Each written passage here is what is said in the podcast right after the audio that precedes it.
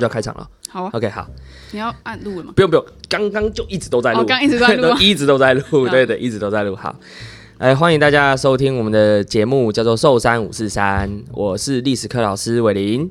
哦，我是平云，我是国文科的。对，大家好哈。那我们这个节目的出现呢，其实是呃，我要做一个寿山的弹性课程历史素养的时候呢，我想说，哎，让大家来录录看 Podcast。那其实不是只有我会录。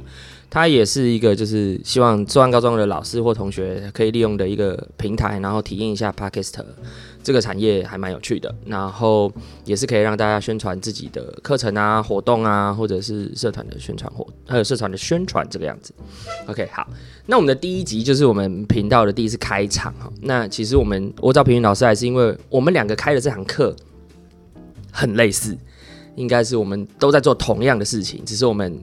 呈现的方法不一样，对吧？还有切入的角度不太一样。对对对，OK，好。所以那我就先开始说，就是为什么会出现呃这个课程。好，这个课程的原因是，呃，我去年也就是上学期来到寿山的时候呢，我接了一堂叫做弹性学习课。那可能呃老师们都很熟悉弹性学习课，那可能旧课纲的高三的学长姐比较不熟，那高一的小朋友可能也比较不知道弹性学习课在干嘛。好。那弹性学习课其实就是一零八课纲里面啊一个很重要的观念，就是希望把时间还给学生，让学生可以去做他想要做的事情，而不是就是每天早上八点，然后下午五点把他时间全部都塞满啊，就是不断的被填压很多的资讯，他完全没有时间去做他有兴趣或者是他课程上的一些困难的部分。我觉得也有点像是一种兴趣的探索，但这个探索是比较有计划性的。嗯嗯嗯、学校也希望可以看到你自对自己的未来有什么样的规划。对对，所以因为我刚好又有接就是自主学习，所以我其实有带自主学习的班，然后也有看弹性学习的同学在做的事情。好，所以其实就是一零八课纲是希望把时间还给学生，但是就会遇到一个问题，就是学生好像从小到大都没有自己的时间，终于拿到话语权，但不知道怎么用啊。对，对他就会就会呃，可能做一些不是这台课程要他做的事情。学生可能会觉得，既然时间是我的，那我可不可以玩电动？我可以打手游，对，我可不可以就是摆烂，或者是我去做我要做的事情？那其实弹性学，我们就因为是弹性学习课，那我们就专注在弹性学习的这一块解释给学生听。它其实就是比如说，哎、我可能参加学校的某一个运动团队去参加比赛，或者是参加某个呃小论文的撰写的计划，或者是我们有组一个团队要去参加校外的什么东西。那这个弹性学习时间呢，就可以让你去做一些补强。对，好。那另外一个也有可能是哦，我我的某一个科目比较不行哦，可我可能国文科比较不行，历史课比较不行，那我也可以在弹性学习的时候呢，去做一些自我的加强。有可能是写参考书，或者是去问老师，嗯、对，或是同学之间互相学习，对，这些的补强性可以让自己的专业知识再更增强。没错，没错。那可能就会有同学说，老师，那跟我弹性学习写，呃，跟我自主学习写的计划书有什么不一样？哈。那因为我两个都有带，所以我就就我的认知解释给大家听。就自主学习，呃，自主学习这个东西是你要有很明确的计划书。好，那你执行的过程，如果发生什么问题或者是困难，会有一个辅导的老师 follow 你。自主学习辅导老师。对对对，那他会告诉你说，好，那如果你的计划要调整，要怎么做？那这些东西全部都会上传到学校的云端的资料库。好，那这些资料在未来大学审查的过程中呢，他老师可能大学老师可能有兴趣，他就把它捞出来看，因为他希望来到他大学的一个学生是有自己管理自己、自己追求自己想要，然后处理好自己学习的能力，而不是对什么都不知道。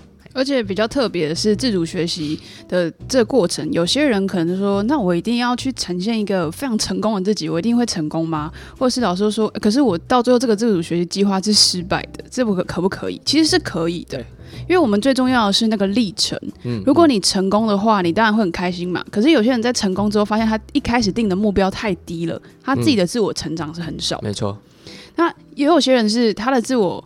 目标他可能定的比较高，嗯，可是他是很认真的在执行他这样的计划。那中间失败啊，但还是学到了很多东西。我觉得这样反而失败反倒比成功还更好。应该是呃，你从中的计划、你的执行跟调整能力，会是一个嗯、呃，教授关注的点，也就是刚刚品妤老师说的历程才是重要的，而不是就是最后一定要达标。没错，他们其实就是想要打破那种我们以前在去大学的时候，把备审资料做的非常漂亮，我全部都是成功，然后很多个奖状，但我都不知道你到底真的学到了什么，你有什么样的改变？知道。对，那弹性学习不一样的地方就是，呃，嗯，这个时间就真的是很自由。不一定要 follow 你的自主学习计划，也可以专程专门 for 你的课程，也可以专门 for 你在外面参加的什么活动，或者是就是这段时间我我需要放空，我需要去图书馆阅读啊、这样子的状态。但是就是我们学校的方式是用选课的，OK，所以同学会去选选会不会分配到一个课程，像我负责的就是历史素养的课程，OK，好，但是我又觉得学生应该不会想要他的弹性时间。还硬要被塞很多历史的知识，我觉得是这应该我也不想对，这应该不是他要，连我都觉得就是我不想要那么硬这样子。我好像又再多一节历史课。对对对，所以我我上学期的设计，我就是在想说，好，那我要怎么样跟历史有一点关系，然后又能够贴近课纲，带给他们一些能力，然后又可以让他们就是觉得有趣。好，那我就运用我的硕士所学，我硕士写的论文跟。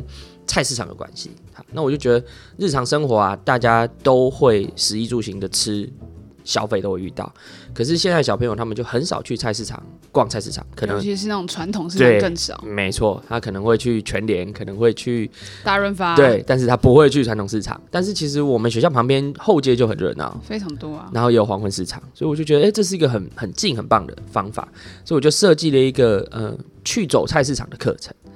但是我的整个步骤呢是，呃，希望学生一步一步的每次学会一件事情，那最后他就可以由全班的力量共同完成一个线上的 Google 地图。其实大家就是可以去编辑这个地图，然后让大家看到说每一个人他去采访这个菜市场，去看这个菜市场，那他嗯、呃、对这个菜市场的认识是什么？那他得到这个每个做生意的人的故事是什么？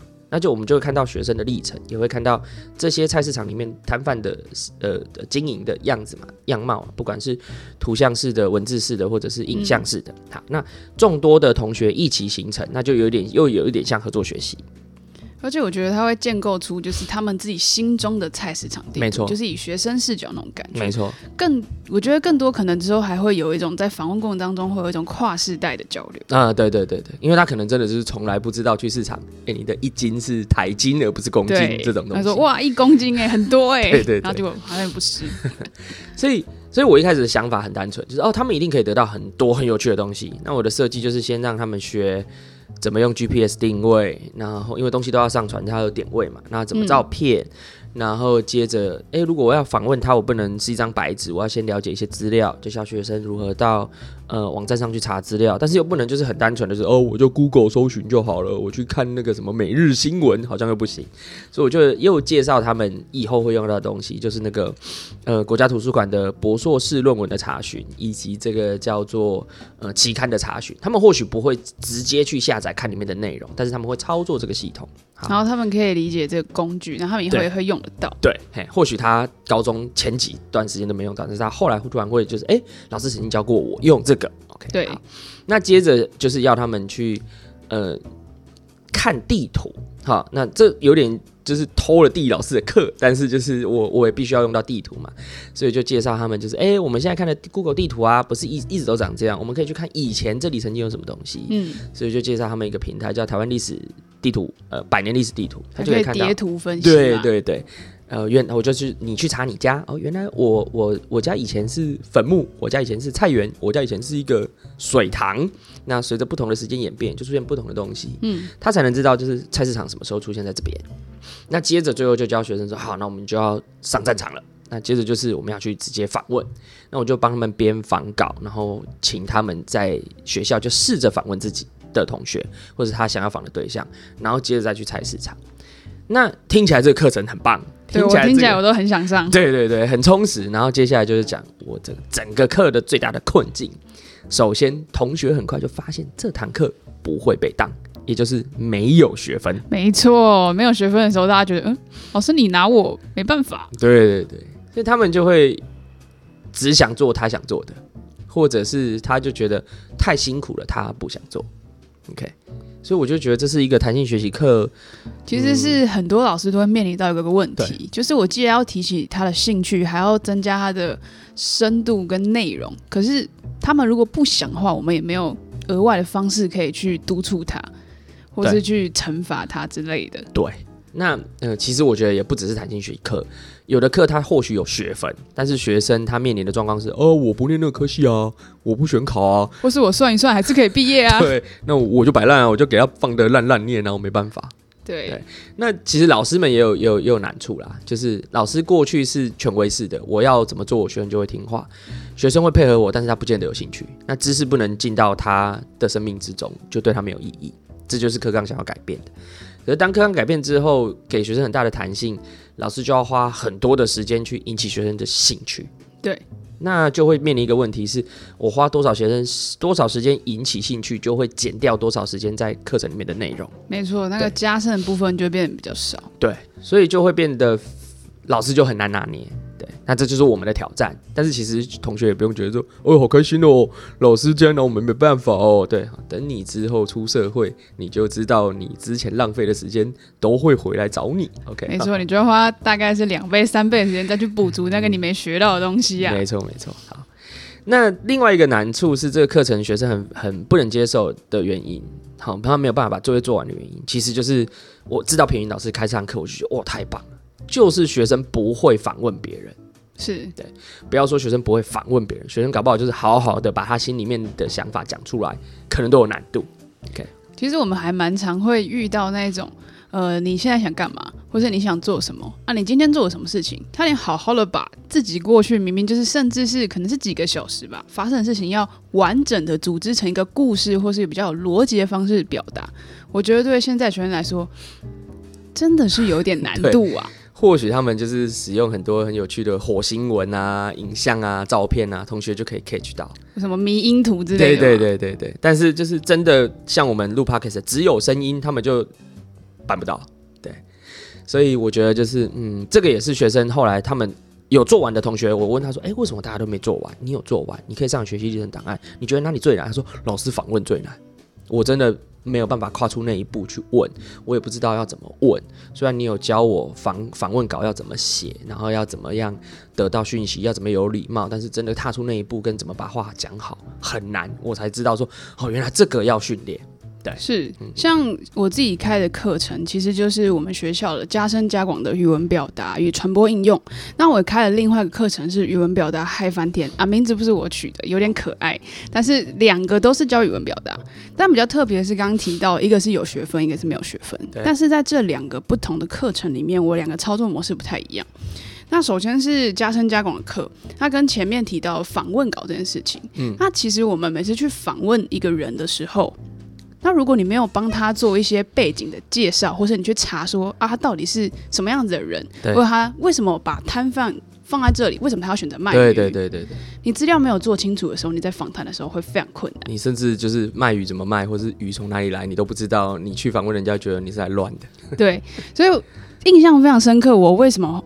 为什么特别对这个课能够有这么多心得？原因是因为我们在大学的时候，其实还蛮常是需要去访问教育界的老师们。哦、那有一次就是我们去访问一个国中的辅导主任，嗯、我们去的时候直接被电翻，因为我们没有把他的资料做得非常好。然后去的时候就是害羞啊，然后不敢说话。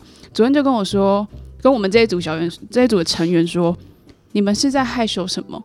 你今天来已经是一个非常正式的邀约，我们要进行访谈工作，连资料都没有准备，你们怎么好意思？专业度没有展现出来，没错，真的非常丢学校脸。那后来我们其实就是做了非常多的功课，也有赔礼。那后来的访谈结束时间是非常开心的，嗯、因为他看到我们的成长。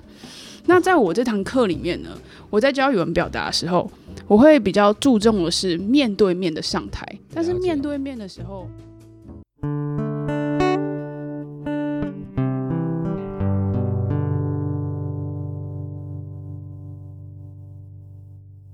好，好，那接着老师你刚刚讲那边继续。好，我们刚刚聊到那个我在开加深加广的时候，其实大部分的时间是在训练同学如何在上台的时候那样的表情跟动作。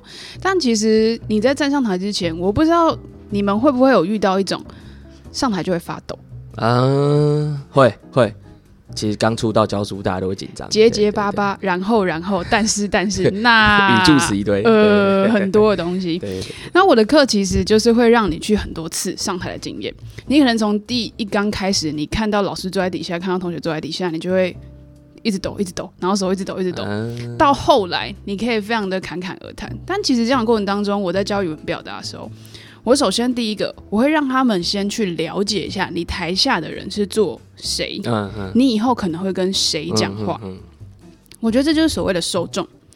那除了这些之外，我会教一些如何去讲话，很快。你要表达你的情绪是，我现在可能要讲一个非常专业的知识，然后可能会是比较平稳的，然后一个字一个字一个字非常清楚。对。那如果我今天讲一个非常好玩的故事的时候，我的情绪可能突然荡下来，哦，或者是哇，然后开始去表现我的兴奋情绪，是是是，甚至是非常难过都有可能。所以声音是有表情的。没错，我在训练他们是这个，不是只有文字可以传达，声音也会有表情。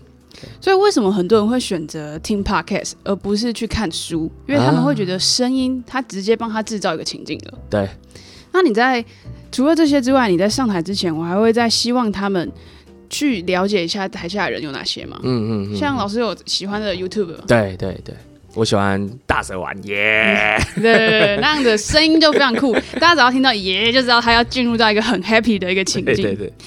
那还有很多，像现在学生，他们到底是喜欢听比较专业的、知识性的，想要为自己的生活多一些新的东西，还是是喜欢看一些比较休闲娱乐，像是 Kelly 的美妆部落客，或者是看一些反正我很闲，虽然是很特别次文化时代，对，或者是你可以看一些自奇七七的专业知识的频道，这些都有。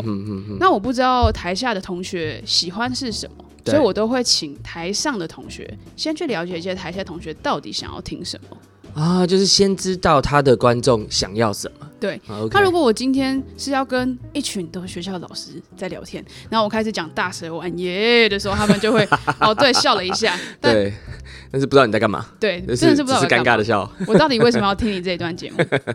没错，嗯，好，所以那其实我们在做这件事情，分析完受众之后。那我会继续讲说，那你知道他们想要听什么？嗯、所以你要怎么去安排，嗯、怎么去组织，嗯嗯、有点像去写故事一样，嗯、这就是语文表达，像剧本。对、啊、OK。你要怎么开场？对。然后他们要听什么？对。最好是你还要能够跟底下人互动。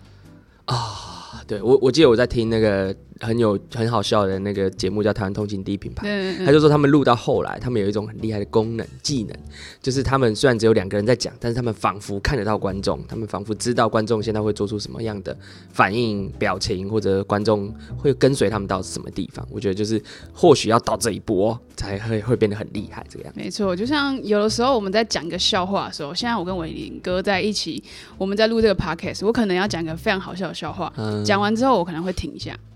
啊、你，看我有没有接到，或者你有没有接到？对，我会停一下。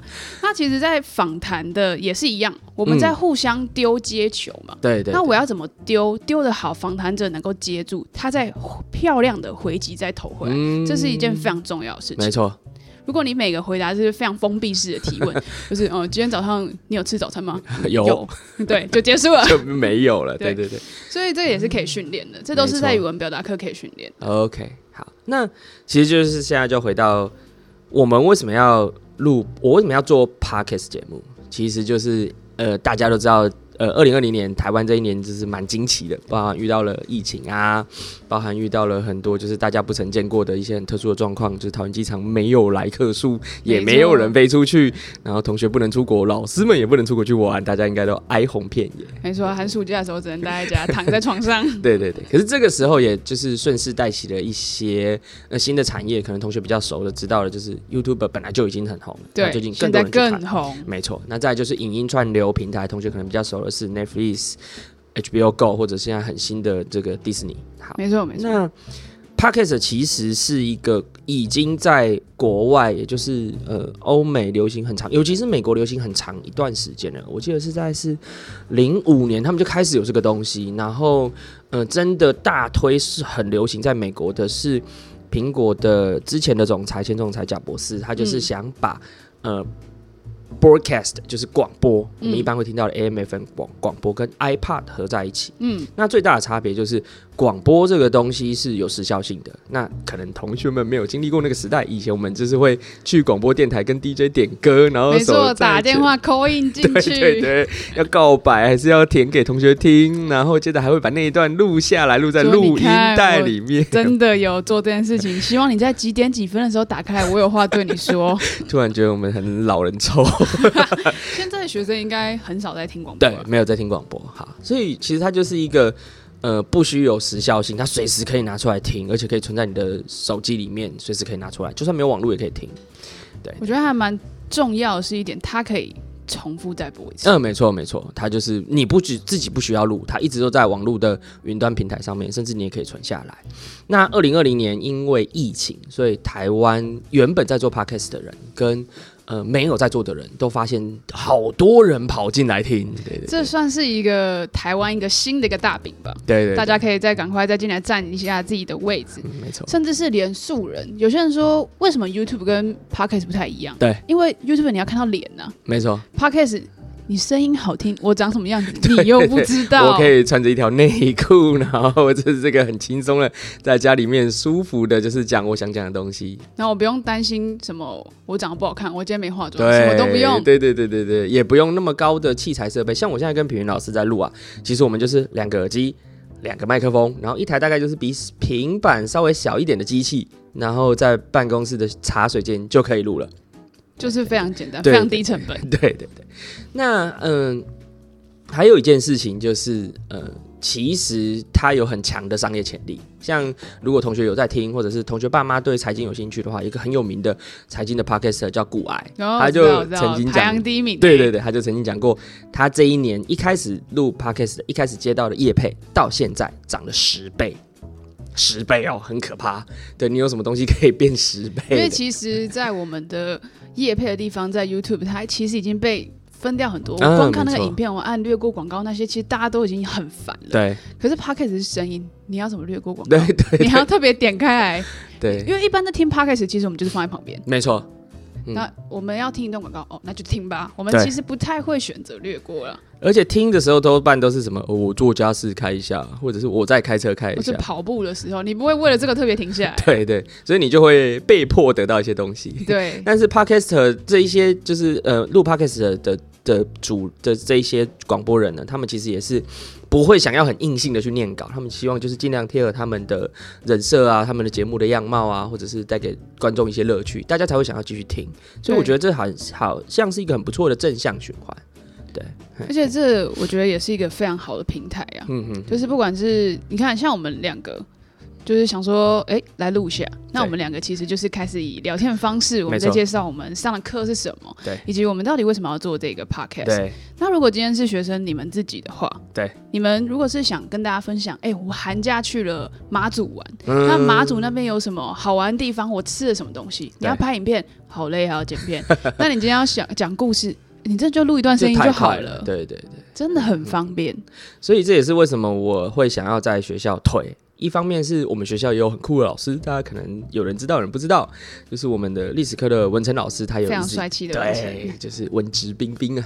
对，他的一粒百优姐的节目呢，其实已经推行非常久了，也有很多的观众。嗯，那另外就是，嗯、呃，我们主要在在体育班历史科的这个验证老师，他虽然没有自己的节目，嗯、但是因为呃他有很特殊的经历跟有趣的经验啊，所以他也上过很多节目，受到访问。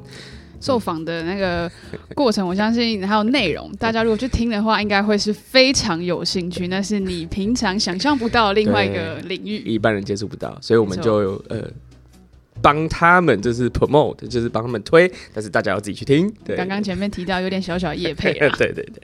那呃，重点来了，就是 Podcast 节目给学生能给什么？就是我们其实我们刚刚不断的透露了，就是学生其实他的自主学习，或者是他的其他部分，他参加社团或者是参加任何的活动，他想要呈现他过去就是只能实体的。那或许可以用线上的拍影片的，但是 Podcast，我们之前办惩罚，我们还要去预约场地，我们还要去找老师，没错，然后还要去找同学，还要练习。啊。当天有些排练排的不好，哦，完蛋，对，或者是道具没带到，然后同学突然是一个突发状况，那我原本前面做的那些努力，就在那个当下，哎，没有办法完美呈现，就再见了，对，就拜拜。那 Podcast 的好处就是，呃，你随时可以录。甚至是你，比如说我们我们成计划要惩罚，惩罚之前的、宣传就可以用 Podcast。那惩罚结束之后的感谢跟分享经验也可以做 Podcast。所以就是一方面对学生的学习历程档案是有帮助，一方面对学生喜欢的社团表演活动或者是课程的成果发表，我觉得都是一个呃低成本但是会有不错成果的一个平台。嗯，而且我觉得甚至是你说它会是一个个人的。名片，它也可以是一个平台，啊、你可以把你做的事情把它做分类分级数。那你在不管是以后面试，或者你想要去认识一个不同领域的人，哦、它可以是一个非常棒的一个传播。我是一个 Podcast 的主人，我曾经主持过什么节目，我有什么样的兴趣，那我可以分享啊。我以前很喜欢看漫画，我喜欢看哪些漫画？那会不会知道？你以后想要走这个地方的人，他就说：“哇，原来你对这些是有了解，是有做功课的。”对对对，而且现在业界也不会希望说：“哎、欸，你来，假设你是来申请，呃，来当这个漫画的这个叫做助手，他也希望就是你不要就是只有画漫画，你的人生的触角呢，你其他的兴趣呢？如果你在 Podcast 上面展现了一些，哎、欸，我有相信，我有喜欢其他东西哦，我也是一个很兴趣广泛的人哦。现在我相信现在的企业，嗯，从外国企业慢慢到台湾企业，都越来越希望就是不是只有工作，有自己的生活。所以我觉得 Podcast 也是一个很早。很好的展现的平台，没错。嗯、而且我觉得，因为它非常的好入手，嗯、所以你可以在每一天，甚至是只要有空的时候，你录一点录一点，你可以把它变成一个你的小故事集。对，你也可以自己回顾。没错，嗯、你说哦，原来那个时候的我是这样想。没错。所以呢，我觉得每一个人的故事都会值得被听见。那也希望同学去勇敢去讲出自己的故事，因为每一个人都是特别的、啊。对，我们生而为人。可以把这些故事分享给别人，真的是一件非常快乐的事情。没错，所以这个节目啊，虽然是呃弹性学习，然后评语老师的同学如果口语表达想要来录的话，欢迎。但是除此之外，其实寿山的同学跟老师们呢，我们这个平台是开放的，大家都可以来，就是跟我说，哎，我想要跟。同学讲什么话哦？我想要跟谁谁谁讲什么话哦？我想要录一个什么样的节目啊？就是都欢迎大家来我们的寿山五十三的节目，就是来制作你自己的 podcast，大家一起玩，对玩的开心，玩的有内容，没错。但是应该不会有叶配吧？叶配 OK，如果有的话也欢迎。对对对对对，好，那今天节目就到这边啦。嗯，我是历史课的文英老师，我是国文课的平云老师，就欢迎大家继续关注我们的寿山五四三节目喽。谢谢，拜拜，拜拜。